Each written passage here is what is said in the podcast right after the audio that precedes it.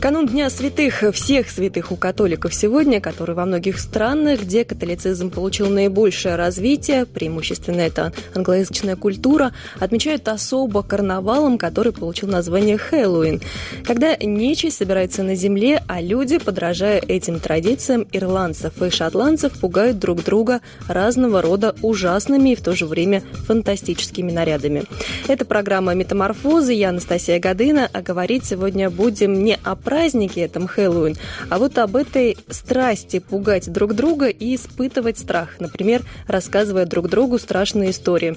В общем, будем разбираться в трансформациях страха, чего боятся современные южноуральцы, россияне, изменилось ли это чувство и есть ли у него эволюция.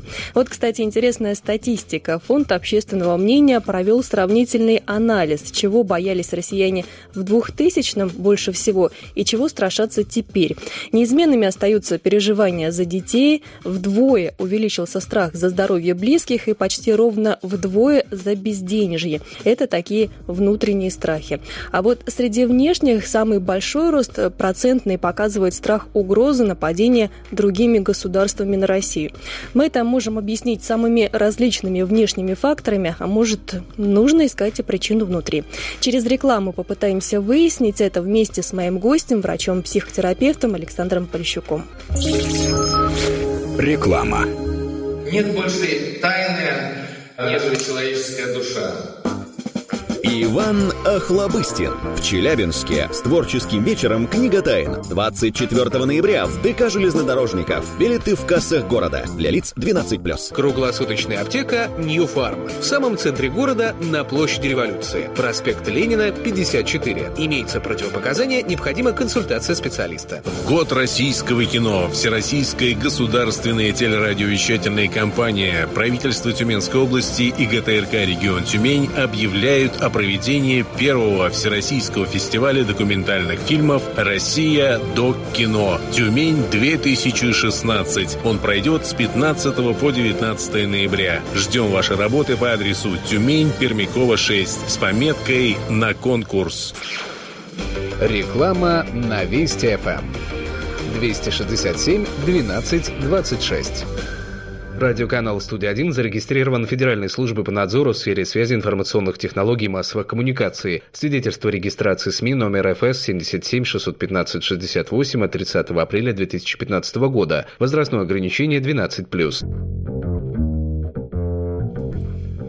Возвращаемся в студию программы «Метаморфозы». Говорим о страхе. В гостях у меня сегодня врач-психотерапевт, психолог Александр Полищук. Доброе утро. Доброе утро. 263 23 43, телефон прямого эфира. Какие страхи терзают вас, уважаемые радиослушатели? Чего вы себя лишаете, испытывая чувство страха?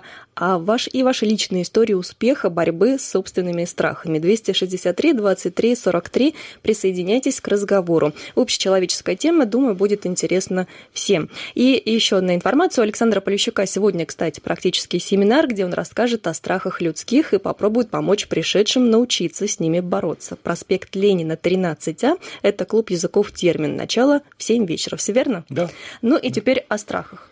Первый вопрос, он такой логичный. Вообще, откуда появился страх? Это у нас на генетическом уровне существует он, или мы его приобрели в процессе эволюции? Для чего он у нас возник внутри нас? Считается, что дети не могут бояться сразу. То есть они обучаются этому. Угу. Поэтому есть мнение о том, что страх это что-то приобретенное, а есть мнение о том, что страх это что-то в наш вшитое в гены, так скажем, сразу.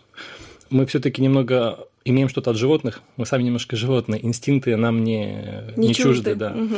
Поэтому вот это состояние безопасности, желание безопасности, оно у нас, наверное, вшито генетически. И оно э, подкрепляется вот родительским воспитанием, заботой, любовью и так далее. Ну, смотрите, процесс эволюции шел, шел, шел очень долго. Мы сейчас все практически обитаем в комфортных условиях, э, нежели наш первобытный предок, да, который Да. там жил в пещере, ему было чего бояться, собственно, в большей степени. Почему мы не ушли от этих страхов? Вообще, э, я лично выделяю, как скажем, таких два искусственных, так скажем, классификации такие две сделал. Э, Страха. Страх смерти физической физической, угу. то есть, ну, смерть, все, мне не будет. Момент моры, да? Да, да, да. И, как я говорю, психологической или социальной, то есть страх одиночества, когда и мне не будет с кем пообщаться, от меня отвернуться, со мной не будут считаться. Угу. И вот если социально это что-то вот человеческое, так скажем, то вот э, физическая смерть, она свойственна всем. Мы все боимся, так или иначе. И когда мы получаем первый опыт боли, физической боли, падаем там в детстве, роняем что-то и так далее, нам больно физически, мы понимаем, что это неприятно, не хочется это делать. И чем больше опыта вот физической боли, тем больше появляется страха, ну вот будем так говорить, смерти, что ли. То есть нежелание ну, расстаться с жизнью. Хотя это, мне кажется, как раз один из способов как-то отстранить немножко страх, когда ты думаешь о смерти, все равно мы все уйдем так или иначе с этой земли, можно совершать какие-то смелые поступки. Да, есть э, варианты, как можно себя э, потренировать, так скажем, угу. э, как говорят, посмотреть страху в глаза, э, какие-то варианты экстрима, то есть это все тоже для того, чтобы познакомиться с тем неизведанным, с тем вот, э, так скажем, загробным, что ли, да, неизвестным для нас э, состоянием. То есть вот что такое смерть. Я не хочу умирать, но мне интересно познать, что там. Угу. Это в нас тоже в каком-то смысле есть вот это желание неизвестности, э, познать, что там находится за закрытой дверью. То есть вот запретный плод сладок, поэтому многие люди Опять это делают. Опять же, обращаясь к истории, традициям и русским тоже традициям, и в других народах это присутствуют э, сказки, да, которые да. мы читаем детям, чаще чаще всего в них тоже заложен вот этот вот страх, что есть какое-то чудище, ну вот что-то оно олицетворяет так да. или иначе, и его учат через сказки детей бояться. Да, я бы сказал, что, наверное, э, это тоже очень важно понимать, что ребенок учится бояться с детства, причем не обязательно через сказки. Угу. Они между собой общаются, дети, они рассказывают страшилки друг другу, они пытаются между собой как-то друг друга попугать. То есть они тренируются бояться, потому что важно уметь бояться правильно, я бы так сказал. То есть дети это понимают, да, что нужно бояться, что нужно какой-то вот этот инстинкт себе воспитывать. Они даже не то, что понимают, я бы сказал, они э, радуются, они получают какое-то внутреннее удовольствие от того, что не смогли преодолеть себя. То есть они боялись чего-то и вот сдержались. Они смогли, там, не знаю, не заплакать, э, сдержаться как-то, вот послушать какую-то страшилку и вот остаться таким вот, э, не подать виду, что вот мне, мне страшно. Угу. Они внутренне это чувствуют. Но любой человек понимает, что я победил страх тем, что я смог не поддаться ему, не запаниковать. То есть вот умение не паниковать, сдерживать себя, тренируется с детства. Сказками, играми между там, детьми, родители как-то иногда бывает пугают, или там страшилки какие-то рассказывают, или вот сейчас бабайка придет там волчок и все остальное. То есть это вариант такой вот, я бы сказал, вакцинации своеобразной вот, от страха по чуть-чуть, по чуть-чуть дозированно, и ребенок привыкает, что страхи бывают, есть неопределенности какие-то, но я справлюсь. Ну, если с детьми понятно, это воспитание, тренировка, а почему у нас у взрослых эта потребность остается пугать друг друга, вот в том числе с помощью таких праздников, как Хэллоуин, да, наряжаться нечистью и рассказывать друг другу, опять же, эти самые страшные байки? Ну, во-первых, это осталось с детства. Мы будем, так скажем, растем, мы становимся взрослыми, но ребенок в нас не погибает, он остается детства желание вот остаться в детстве или повторить эмоции с детства всегда остаются. Угу. И э, момент такой, что мы иногда хотим, бывает, так скажем, э, ну, что ли зависимы, будем так говорить, адреналинозависимы. Нам важно получить вот этот адреналин, всплеск э, от страха. То есть mm-hmm. я испугался или кого-то испугал, он получил свой адреналин, а я получил свой, там, не знаю, ну, какой-то другой гормон счастья. То есть как хорошо, что я вот смог его вызвать на эмоции. То есть это, я бы сказал, в каком-то смысле желание получить эмоции. Они были в детстве и остаются в взрослой жизни. Просто каждый получает по-своему. Кто-то прыгает с парашюта, кто-то пугает дома друзей своих знакомых. Поэтому каждый выбирает свои варианты. Вот тут, кстати, зависимость, да? Кому-то хватает просто послушать страшную историю или посмотреть ужастик, а кому-то нужно необходимо просто каждую, каждую неделю, например, прыгать с парашютом, чтобы зарядиться. Вот здесь да. в чем разница? Почему есть такая зависимость у людей? Вот это уже конкретная серьезная зависимость по большому счету, если это играть психологически, зависимость от адреналина. То есть адреналозависимые люди, адреналинчики, как их называют mm-hmm. еще. То есть желание получить какой-то вот неожиданный всплеск внутренний. К сожалению, это зависимость, однозначно зависимость, и она, конечно, социально приемлема. Не то, что там есть бывают такие не очень хорошие зависимости mm-hmm. для здоровья. Но это вопрос нашего прошлого, я бы сказал, детства. То есть в детстве ребенок привык каким-то образом получать вот, это вот этот стресс, эту тревожность. То есть некая тревожность переросла в страх. Потому что вот от тревожности до страха очень небольшой промежуток. Тревожность это общее состояние, я не знаю, чего я боюсь. А страх это уже что-то определенное, это адрес, я знаю, чего именно я боюсь. Поэтому, если ребенок в детстве научился, ну не научился, его научили, будем так говорить, или он находился в, э, в сфере, где ему было тревожно, за ним не присматривали, его пугали, или были какие-то неопределенности, то есть мама уходила, долго не видела, э, долго не видел свою маму, допустим, или воспитание было какое-то, ну, в семье сфера, атмосфера была такая напряженная. Ребенок привыкает к тому, что это норма. То есть это норма быть в тревоге. Угу. Да. То есть вы считаете, это не физиологические такие вот возможности определенного рода людей, именно когда они рождаются, у них вот как-то мозг так устроен, что э, они постоянную потребность в этом испытывают? Мне кажется, нет, потому что а, главная задача наша, вот э, человека, как бы кто бы не сопротивлялся, не верил в это, угу. это выжить и размножиться, вот все, продлить род. Это действительно так. Телу нашему... Я просто вспомнила, мой учитель по ОБЖ так часто говорил, у нас пара начиналась всегда, что какой главный принцип у человека? Вот. Ну, Сохранить свою так. жизнь, да, и размножиться. Да, да. Ну, потому что если стоит вопрос, мне выжить сейчас, там э, какая-то определенная опасная ситуация, или самосовершенствоваться, познать там мир, э, будущее, не знаю, поучиться, всегда выберешь выжить. Угу. То есть это база, которую необходимо соблюсти, чтобы дальше, возможно, было сверху дополнительно дополнительно а, познавать мир, в профессии состояться, не знаю, что-то еще сделать, успех, все остальное это дополнительно, я бы сказал, такое, скажем, добавочное э, для жизни. А обязательно это выжить и продлить род. Это то, что у нас вшито, опять же, генетически, мы это хотим, инстинктами как-то еще, желаниями, это у нас встроено. Поэтому Страх – это защитный механизм, вот что надо понять. Страх – это Я хотела привести пример. Некий Алекс Хомельт, э, его называют самым бесстрашным на сегодняшний день человеком в мире. Mm-hmm. И вот ученые, которые исследуют мозг, э, приводят эти данные в журнал Nature, они говорят о том, что ну, исследование было приковано к миндалевидному телу в его мозге. Именно этот небольшой участок отвечает за реакцию на угрозу и связан с формированием чувства страха. Чтобы активировать миндалевидное тело, ему показывали различного рода картинки пугающие. Но вот и выяснилось, что после этого эксперимента вот этот участок мозга у него вообще был атрофирован, никак не реагировал на внешние раздражители. Что интересно, да? Это тренировка такая? Или это вот все-таки у него было как-то на генетическом уровне заложено, что более бесстрашный. И я бы сказал, это патология, это поломка внутренняя. Это не норма, это вариант грубой патологии э, в мозге, да, наше миндалевидное тело, такая структура, часть мозга нашего угу. отвечает, будем так говорить грубо, за эмоции. Это если брать так очень просто. То есть отвечает, будем так говорить, за страх. Если там все в порядке, то мы боимся действительно опасных для нас ситуаций. То есть мы сопоставляем с нашим прошлым. То есть я раньше падал, было больно, а следовательно, если я попробую сейчас со второго этажа спрыгнуть ради интереса, скорее всего, будет как минимум больно или еще больше. Поэтому, а миндалевидное тело, оно как бы сигнализирует, оно выдает, будем так говорить, сигналы и выделяет этот адреналин, всем известный гормон, угу. да, который заставляет нас остановиться, испугаться, собраться, как-то спазмирует мышцы и так далее. То есть выдает сигнал в тело. Остановить. Еще интересная э, информация от ученых, американские уже ученые, угу. они э, вырабатывают у мышей определенного рода страх. Например, страх бояться какой-то аромат да, будь то даже аромат приятный, аромат цветов, сирени и так далее, или розы. И mm-hmm. из поколения в поколение им уже удалось вывести мышей, папу, маму, там бабушка, предыдущее поколение, и дети-внуки, которые боятся вот именно определенного запаха. То есть вот такое развитие в генетике все-таки да, получается. И у людей то же самое бывает так же. Э, мы, так скажем, набираем какой-то опыт по жизни, то есть чего-то надо бояться, пугаться, опасаться.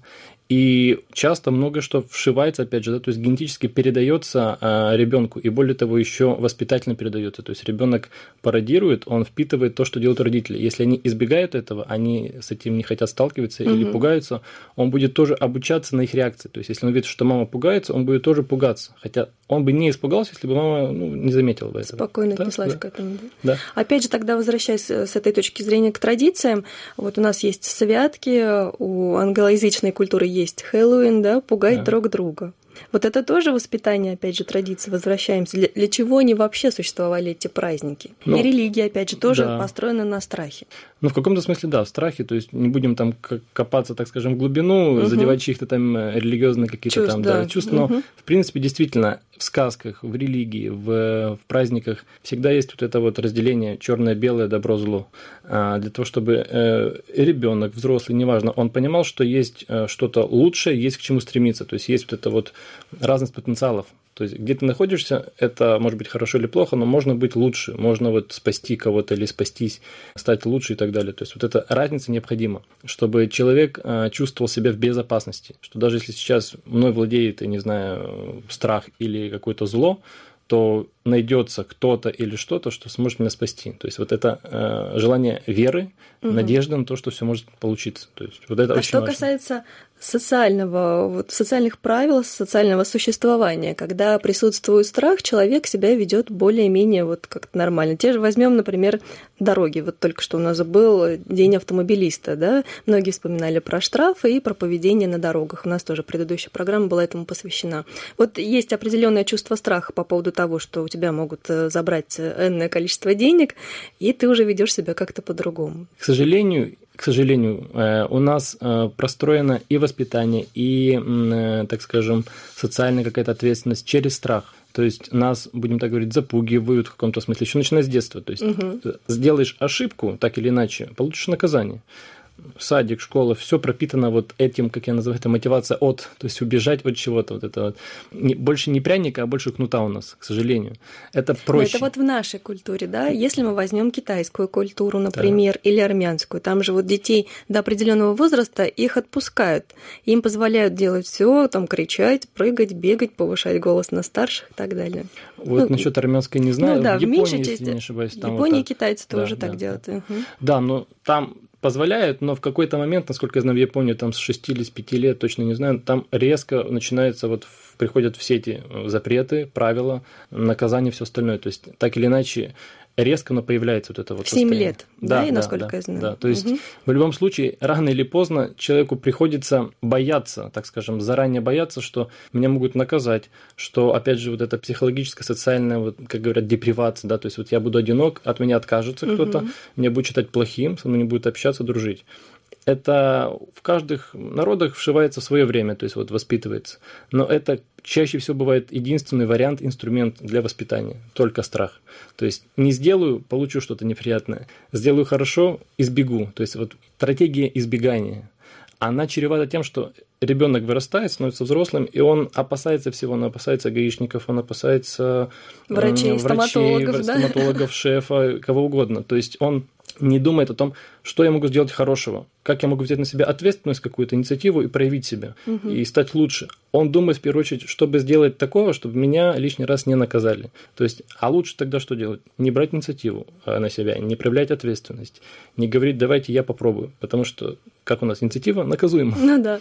Поэтому вот этот страх ошибиться, он, как я считаю, очень важно его понять, проследить в себе и уметь с ним работать, его как бы убирать из себя, потому что ошибка – это не равно преступлению. У нас вот так заложено, как так скажем, с детства, что угу. если ты ошибся, ты приступил, что-то, значит, будет наказание. А ошибка – это нормально. То есть вот надо к этому прийти, в своей жизни, что ошибаться это нормально.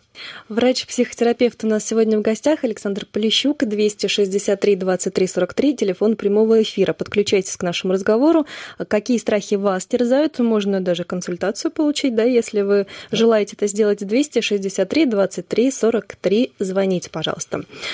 А вот страхи, которые переносят целые народы из личного на общественное. Например, вот когда одна народность, ну, возьмем, например, не знаю, историю татаро-монгольского ига, да, когда угу. вот все-таки исторически сложилось, что присутствует какое-то уважение к монголам, да, там, к золотым воинам и так далее. Вот как зарождается вот это? И есть ли такое разделение индивидуальный страх и общественный? Из чего он вытекает?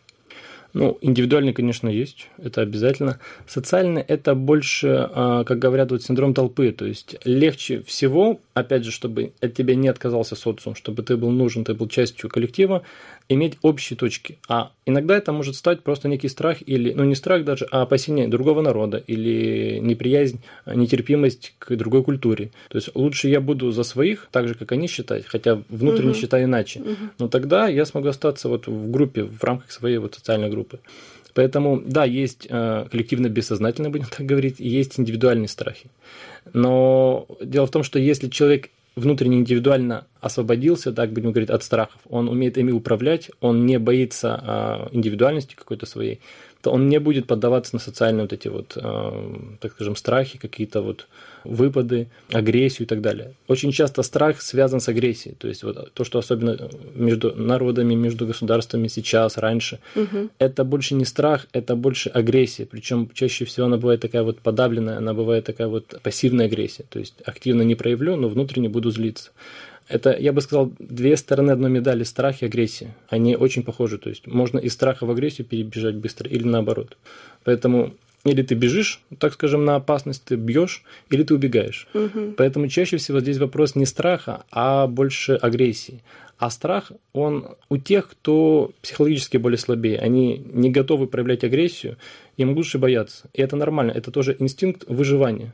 А вот это все может длиться веками, там, годами, когда да, вот именно народ боится более сильного правителя. Да, да. Бывает такое, что а, когда-то это началось, дальше передается воспитанием, генетически, как угодно, то есть а, искусством, книгами, передается из поколения в поколение, как все-таки генетически, вы да, сказали, да, да? Тоже, тоже бывает, да, да. Угу. Есть такое понятие, как эпигенетика, когда, будем так говорить, наше поведение меняет в каком-то смысле, в каком-то смысле структуру генетическую. Ну, то есть, если я привык вести себя как-то вот определенным образом, я это так делаю, научил своих детей, они своих детей, то рано или поздно это вшивается, это начинает просто становиться вот э, вторым я, то есть пра-пра-пра-правнуки, так скажем, они сами не будут понимать, почему, но у них есть такое вот пристрастие, они вот это любят делать.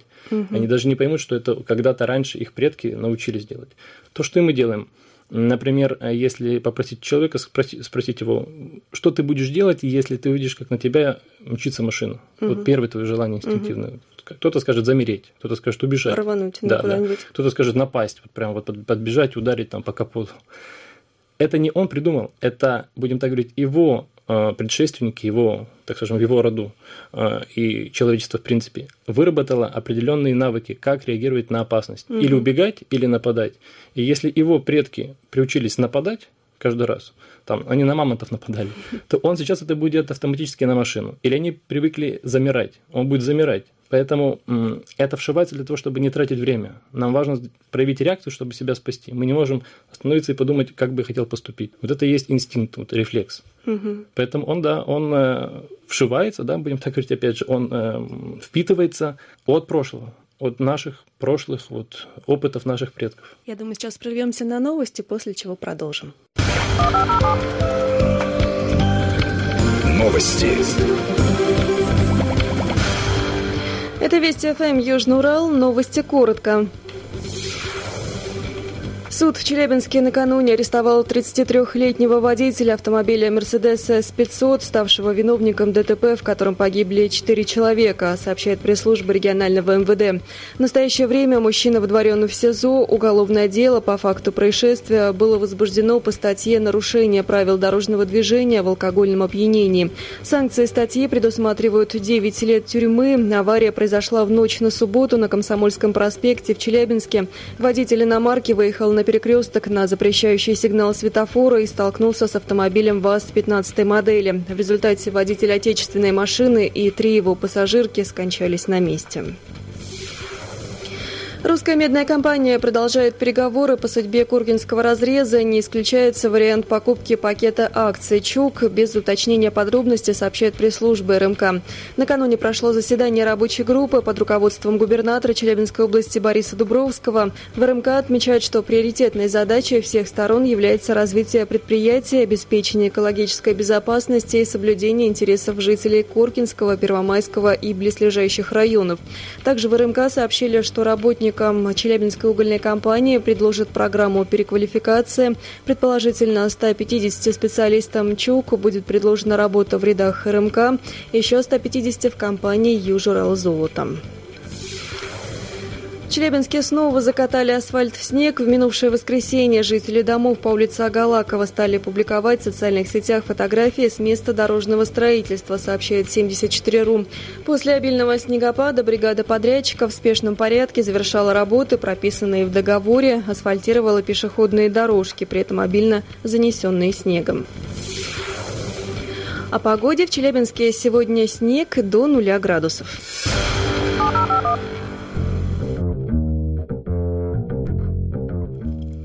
Возвращаемся в студию программы «Метаморфозы». Говорим о страхе. В гостях у меня сегодня врач-психотерапевт, психолог Александр Полищук. 263 23 43 телефон прямого эфира. И у нас есть первый телефонный звонок. Доброе утро. Представьте, слушаем вас. Здравствуйте, меня зовут Карина. Слушаем, Карина.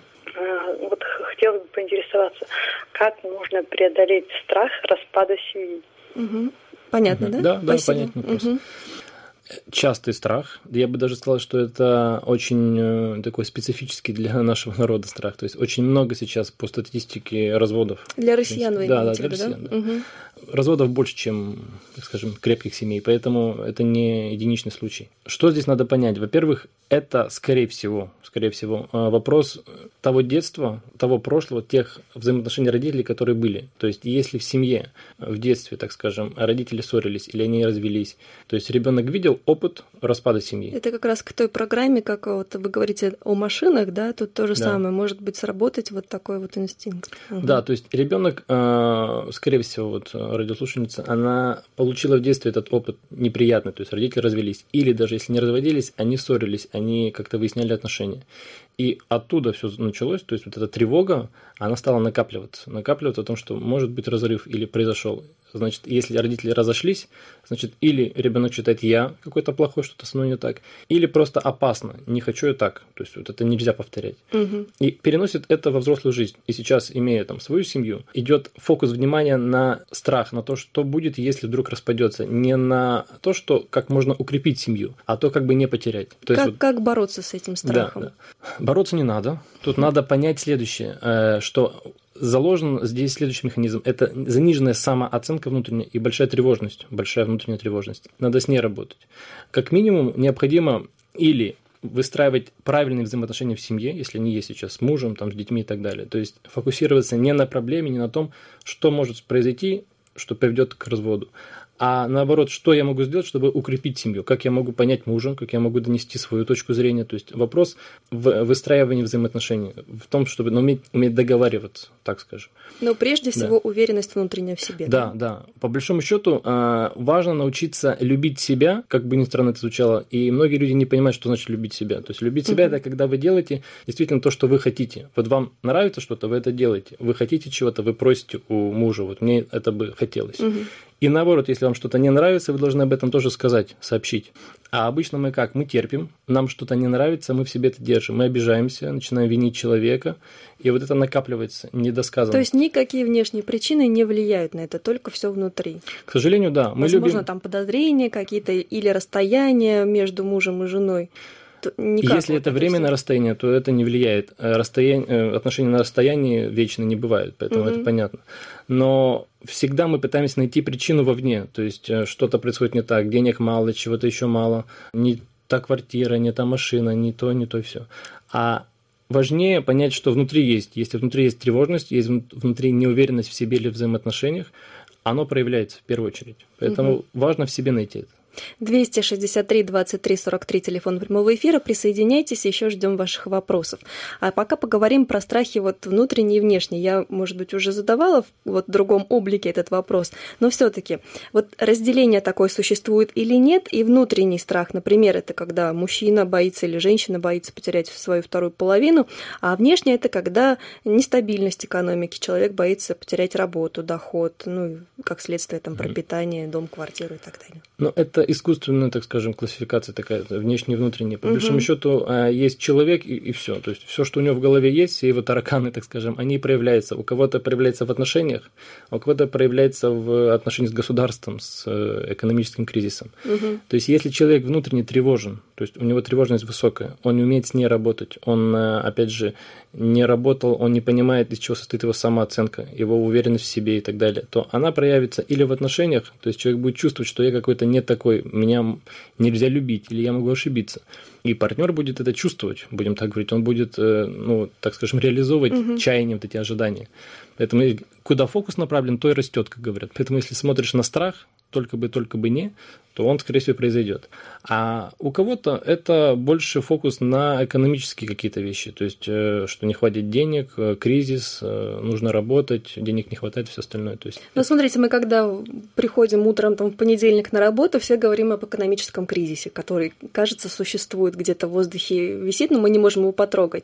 Вот это вот тоже изнутри только идет, да? На самом деле нет никакого кризиса. Мы сами себе придумали, и вот с этой проблемой да, да. невидимой Кризис, боремся. как говорят, в голове у нас, потому угу. что а, если человек а, живет своей жизнью, ему нравится то, что он делает, он реализует себя в профессии, он не бежит за деньгами, он просто реализует себя, он занимается любимым делом, угу. то деньги, так как, скажем, как главное мерило нашего там, успеха, счастья, оно приходит само по себе, это как бы побочный эффект, как ни странно. То есть фокус на то, что мне нравится этим заниматься, и все. А когда человек фокусируется на деньгах, то есть мне срочно нужно заработать, вот без этого я не проживу все остальное, то он начинает не любить работу свою. То есть он считает, что она не дает мне столько, сколько я хочу, значит, я не люблю ее.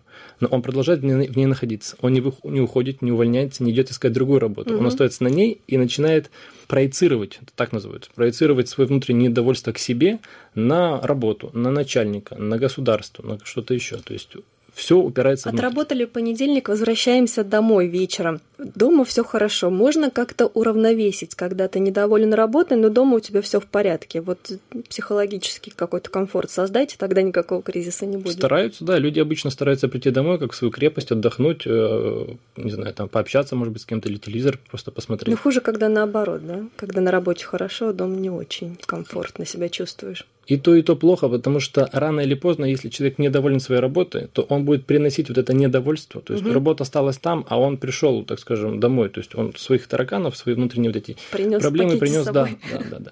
Поэтому чаще всего, конечно, это свойственно больше женщинам. Они как скажем, они что на работе, что дома, они всегда вот все смешивают, у них все, им важно все держать во внимании. Угу. Мужчине чуть проще, он, можно сказать, психологически иначе устроен. Он на работе работает, домой приходит, он переключается, все, он должен отдыхать. Для него это вот возможность отдохнуть и забыть о работе, по большому счету.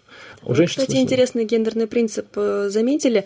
А правда, что женщинам как-то проще в плане того, что если они потеряли свой основной вид э, деятельности, ну, в смысле работу, да, то мужчине с этим сложнее справиться. То есть ему все время нужно быть деятельным, что-то делать, куда-то ходить и так далее. Женщина охраняет очаг, там готовит еду, да, уют да, и так да. далее. А опять же, да, это наши предки, так скажем, постарались каком-то смысле. То есть мы продолжаем их э, работу. То есть действительно мужчине важнее и первостепеннее реализоваться в социуме вовне. То есть, как ни странно, для мужчины на первом месте стоит его какая-то профессия, его вот устроенность, а уже на втором его семья, если так говорить. Угу. А у женщин наоборот, для них важна семья, быт, все, дети, квартира там своя и так далее, а потом уже самореализация профессии. Угу. Вот в этом мы действительно различны. Я говорю про классический вариант. Сейчас, конечно, много есть вариантов разных, когда мужчина дома сидят, женщина будет работать. делает свое дело, да? Да, да, да. Я напомню, у нас в гостях сегодня врач-психотерапевт Александр Полищук. А вы такой интересный тоже момент затронули по поводу того, что нужно работать с собой. Но если человек никогда не касался психологии, не читал там книг э, и не знает, как это работать с собой, что это такое вообще? Поработать с собой, со своими эмоциями, просто сесть в кресле и подумать о себе или что-то другое нужно сделать? Как минимум подумать, научиться а, сознательно подходить к своим эмоциям. То есть, например, на страхе, да, в нашей теме сегодня. А, что можно сделать? А, обычно что происходит? Человек понимает, что он чего-то боится, он не хочет смотреть на этот страх, как говорят, он не хочет посмотреть страху в глаза, он убегает, он убегает в деятельность, он занимается, не знаю, работой, он, может быть, злоупотребляет чем-то, лишь бы не думать, не вспоминать, не быть в этой тревоге. Угу. Поэтому есть некое такое упражнение, будем так говорить, то есть посмотреть страху в глаза, это о чем?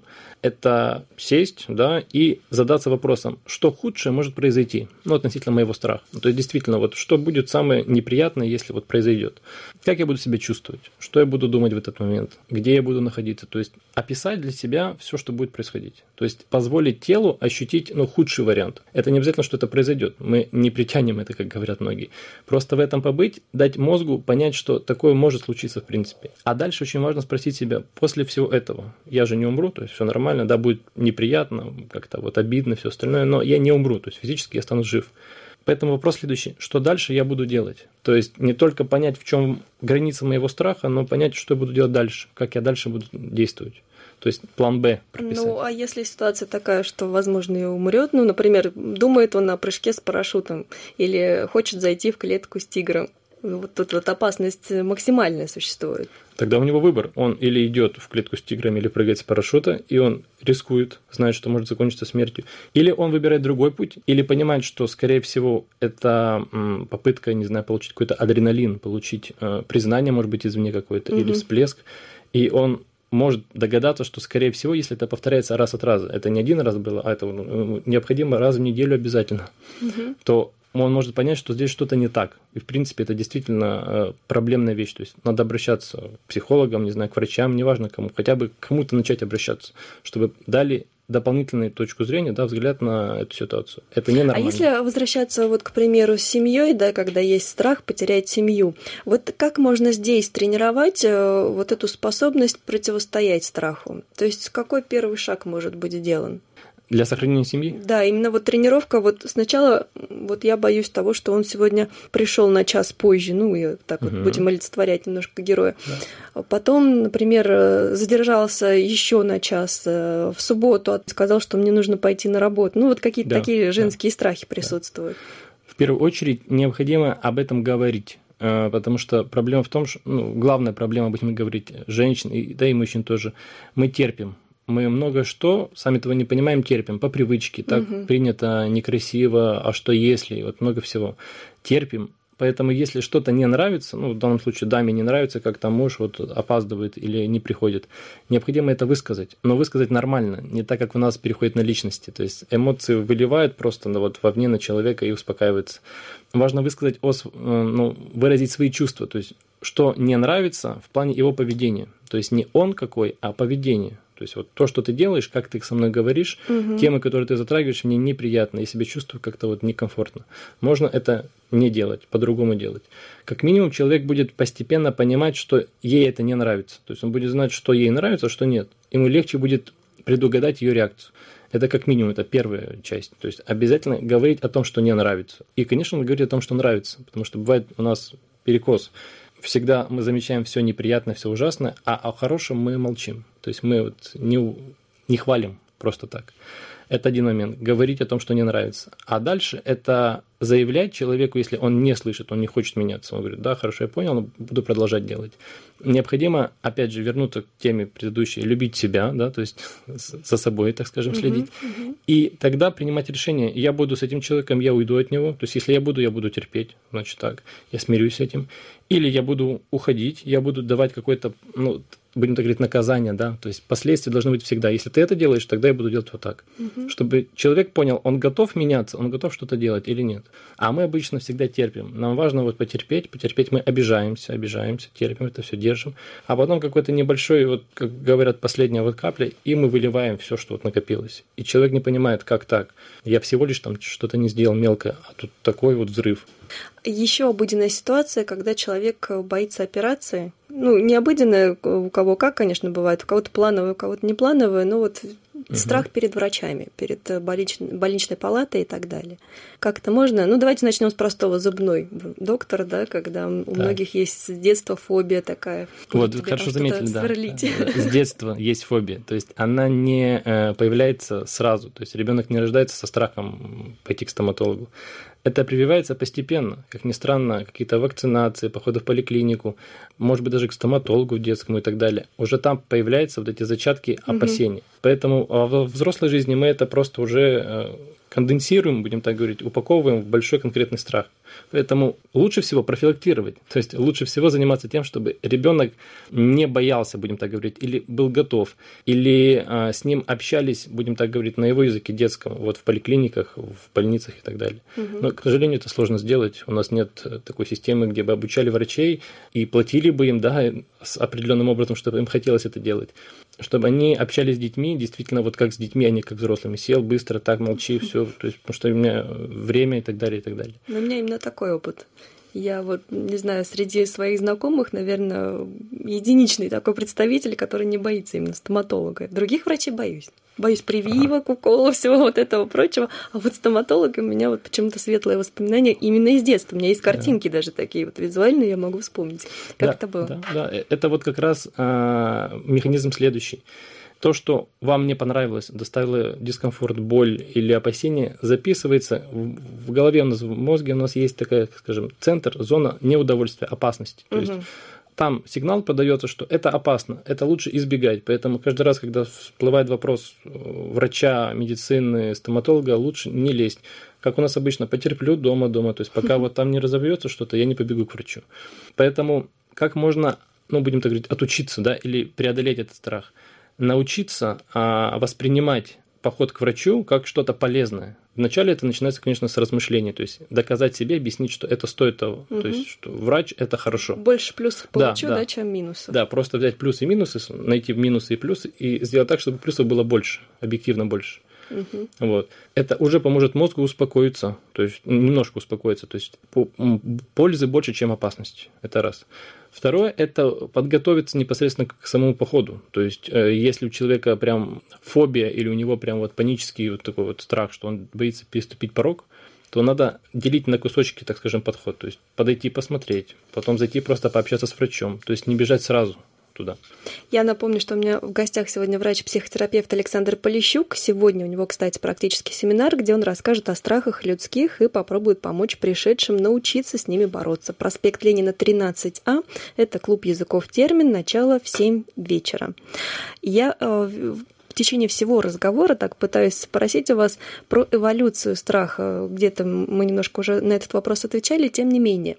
Вот страх, который был первобытный, потом э, средние века и наше время, и, может быть, на будущее можем загадать, как-то он изменяется, или мы можем обратиться к Булгакову, который, да, говорил, э, Воланд, да, один из его героев, о том, что, ну, горожане, они никак не меняются, да, все тот же страх, там, потерять э, квартиру или не приобрести ее вовремя, да, по большому счету базовые у нас страхи одинаковые. То есть страх физической какой-то болезни, смерти, что-то такого, что касается нашего здоровья. И страх, конечно, социальных каких-то вот неуспехов. То есть э, в наше время это финансовый неуспех, это нехватка, там, не знаю, не, не, отсутствие квартиры, машины всего остального. Угу. Раньше нехватка другого, там, каких-то лошадей, я не знаю, там, сукна и так далее. И так далее. Внешняя оболочка Да, то есть оболочка да? меняется, конечно, потому что эволю... мы эволюционируем, у нас технологии появляются, все остальное, но человек внутренне не эволюционирует. В том плане, что вот это вот базовое э, желание выжить, размножиться, состояться вовне, быть успешным, быть э, частью коллектива, найти там свою точку применения, где э, мне будет приятно, хорошо, и люди будут это понимать, видеть, то есть воспринимать и ценить меня, то есть найти свое место под солнцем. Угу. Сейчас прервемся на рекламу, после чего продолжим.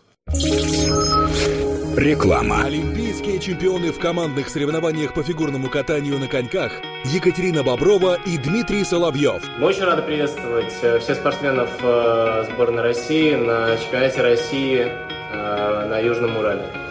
Приглашаем всех поболеть за любимых фигуристов. Ждем вас в Челябинске. С 20 по 25 декабря. Ледовая арена «Трактор». Чемпионат России по фигурному катанию на коньках. Билеты приобретайте на сайте кассы.ру. Круглосуточная аптека «Нью Фарм». В самом центре города на площади революции. Проспект Ленина, 54. Имеется противопоказание, необходима консультация специалиста. В год российского кино Всероссийская государственная телерадиовещательная компания правительство Тюменской области и ГТРК «Регион Тюмень» объявляют объявляют о проведении первого Всероссийского фестиваля документальных фильмов «Россия. Док. Кино. Тюмень-2016». Он пройдет с 15 по 19 ноября. Ждем вашей работы по адресу Тюмень, Пермякова, 6 с пометкой «На конкурс». Реклама на Вести ФМ. 267 12 26. Радиоканал «Студия-1» зарегистрирован Федеральной службой по надзору в сфере связи информационных технологий и массовых коммуникаций. Свидетельство регистрации СМИ номер ФС 77 615 68 от 30 апреля 2015 года. Возрастное ограничение 12+. Возвращаемся в студию программы «Метаморфоза». Говорим о страхе. В гостях у меня сегодня врач, психотерапевт, психолог Александр Полищук. 263 23 43, телефон прямого эфира. Присоединяйтесь к нашему разговору. И опять же вопрос, который так или иначе уже затрагивали. Можно ли подавить страх и нужно ли это делать вообще? Подавлять ничего не надо. Мгм. Это сразу надо понять, потому что подавление, оно чревато тем, что оно будет накапливаться, так скажем, да, и потом рано или поздно а, в неожиданный момент бывает так вырвется. Поэтому лучше не подавлять, я бы так сказал, а взаимодействовать, договариваться, в каком-то смысле общаться, что ли, со своим страхом. Можно провести такую методику, представить себе свой страх как некий отдельный объект, ну, то есть часть себя. Это уже позволит немножко успокоиться, опять же, потому что когда человек ассоциирует это с собой, то есть я боюсь, то есть страх одолел А меня. давайте конкретный пример. Э, Страх одиночества, он как-то витает. Я не знаю, может быть, это связано с тем, что мы много проводим времени в интернете, и там очень много, большое количество статей по этому поводу, в том числе страх э, подросткового поколения, то есть э, дети, отделенные от родителей, которые сегодня зарабатывают деньги, да, и, и они постоянно пребывают вот в каком-то таком замкнутом пространстве, им кажется, что они одиноки. Вот здесь с кем разговаривать, как вот этот страх представлять и как все-таки с ним бороться? Страх, я понял, родители, да? То, что не понимают дети, или детей? Чаще детей. А. Чаще детей, Да. потому что они всегда э, одни, Мгм. да, потому что родители где-то вовне, да, на работе, Да. там, не знаю, где-то еще в командировках. Ну, переходный период, возраст этот, он свойственен всем. И это как раз период, когда ребенок перестает а, цепляться, будем так говорить, за семью, за родителей, и ему интересен уже социум, друзья, коллеги, кто там есть, там, одноклассники. Он хочет состояться там, ему Мгм. хочется там найти свое место, подружиться и так далее. Поэтому в этот период а, мнение а, друзей намного выше, чем родителей. То есть вот происходит так вот это вот, вот, да, состояние, как родители говорят, вот меня не уважают, со мной не считается, со мной не общается. Это в каком-то смысле, в каком-то смысле норма, но в том плане, что ребенок эволюционирует, ему необходимо познать социум уже максимально, то есть вот пообщаться, переходный период, ему нравится. То есть на какое-то время родители могут отойти в сторону, потому что они сделали свое дело, грубо говоря, Вот. да, они довели его до Мгм. того, что ввели его в социум, там детский сад, школа, начальные классы, там среднее звено. А теперь Здесь- можно в сторонке постоять. Вот как раз это не нужно делать. Да. Что обычно делают, то есть э, занимаются работой, зарабатывают деньги, а ребенок как-нибудь сам. Вот это и приводит к тому, что ребенок привыкает а, а, к, си- к ситуации, когда меня не понимают, со мной не считаются, меня постоянно учат, хотя я уже вроде бы взрослый, я все знаю, этот максимализм юношеский. И он все больше ищет поддержки и находит у своих друзей. И не факт, что друзья будут тоже, ну, здравые, они не потянут его в какие-то там, да, вот странные, сомнительные, э, такие, скажем, отношения, дела и так далее. Мгм. Поэтому родители, ну, будем так говорить, должны, что ли, да, им стоит э, общаться с детьми в этом возрасте очень активно, очень плотно. Как именно? То есть уделять внимание, расспрашивать о том, что их интересует, чем они занимались. И самое главное, без критики. То есть вот критика такая, которая вот у нас автоматически включается. Да как ты можешь, тебе это не идет, зачем тебе это надо, они какие-то странные. То есть давая оценку окружению ребенку, тем самым мама или папа дают оценку ему. То есть раз у тебя плохие друзья какие-то странные, то значит ты сам такой плохой, странный. То есть ребенок так понимает автоматически, то есть он Мгм. принимает это на себя. Поэтому тут нужно аккуратно очень давать оценку его каким-то, э, его окружению, его хобби, его увлечениям, становиться на его точку зрения и расспрашивать его, почему тебе это Если нравится. ребенок чем. все-таки замкнулся в себе, у меня вот, например, есть история, которую я знаю, она ну, журналистская эта история была. А, Молодой человек в девятом классе, он прекратил ходить в школу, сказал, что я не хочу. А, У него мама, неполная семья, и все, и замкнулся он. Он сидел целыми днями в комнате, как-то вот сейчас уже три года прошло, он, ну, так, с переменным успехом устраивается на работу. Как, как вот ему из этого состояния выйти? Это же тоже вот полное одиночество, страх перед э, социумом, я так понимаю. Скорее всего, там надо узнавать, конечно, детали, но в принципе это а, возможно по причине того, что в свое время мама перестала или не смогла, или было мало времени, неважно, уделять ему внимание. Ну, то есть он не чувствовал поддержки дома, то есть он приходит со школы домой, он должен по большому счету чувствовать, что меня здесь любят, Мгм. ценят, меня примут любым, абсолютно любым меня принимают и понимают.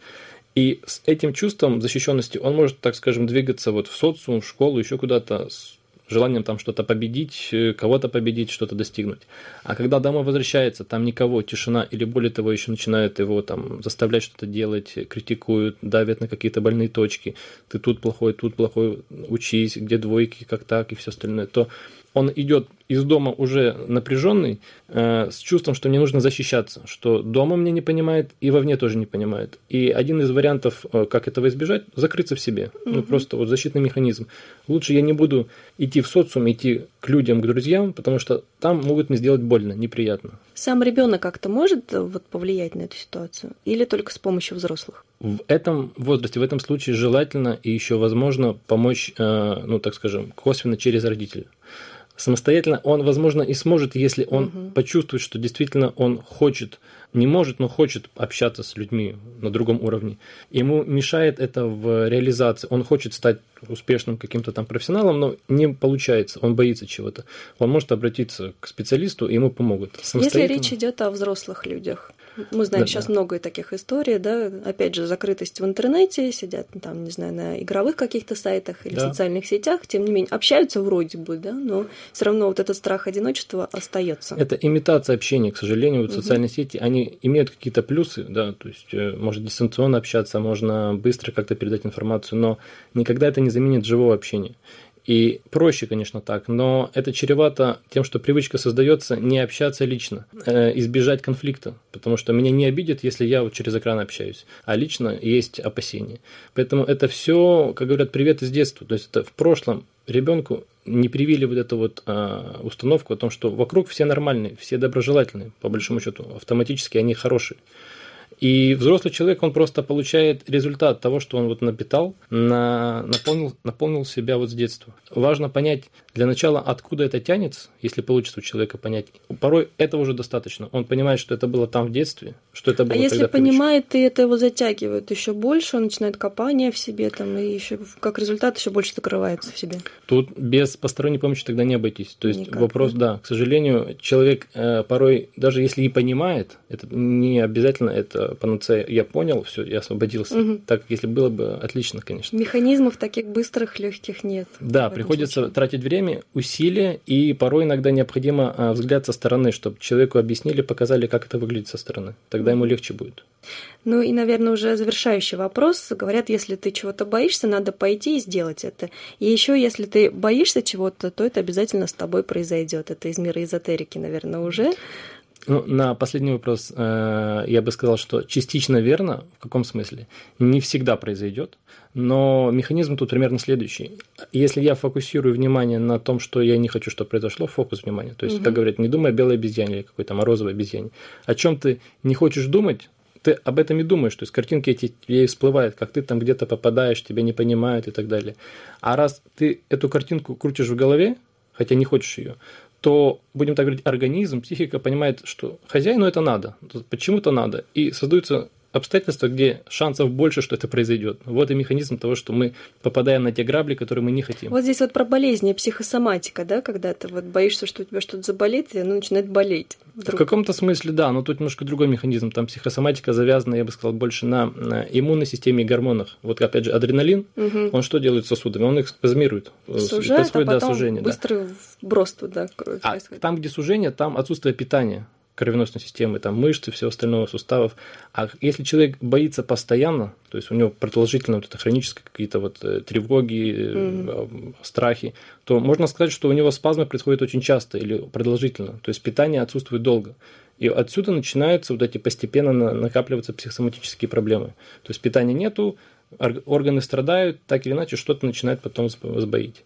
А по поводу э, первого вопроса, да, о том, да, что... если ты боишься, надо туда пойти и Да, это действительно один из вариантов, как можно поработать с страхом. Не со всеми страхами так можно поработать, но это вариант следующий. То есть вы делаете то, что, допустим, вы катаетесь на велосипеде, упали первый раз, больно, неприятно, чтобы не появился страх, не закрепился страх велосипеда, будем так говорить, нужно больно, неприятно, ссадины, сесть на велосипед и еще сделать кружочек угу. через силу, чтобы мозг не зафиксировал о том, что велосипед это опасно, это больно, а зафиксировал, что велосипед бывает разный, бывает опасно, бывает нет, главное, ну, тренировать навык. То есть в этом смысле действительно важно идти на страх и его проживать еще раз, еще раз, еще раз. То есть вот мозг привыкает. Здесь еще такое чувство возникает стыда, да, когда ты упал с велосипеда, над тобой товарищи посмеялись, и ты уже больше тоже да. не вот сядешь. как раз социальный вот этот вот, так скажем, вот этот страх, что от меня или откажутся, или будут смеяться надо мной, да?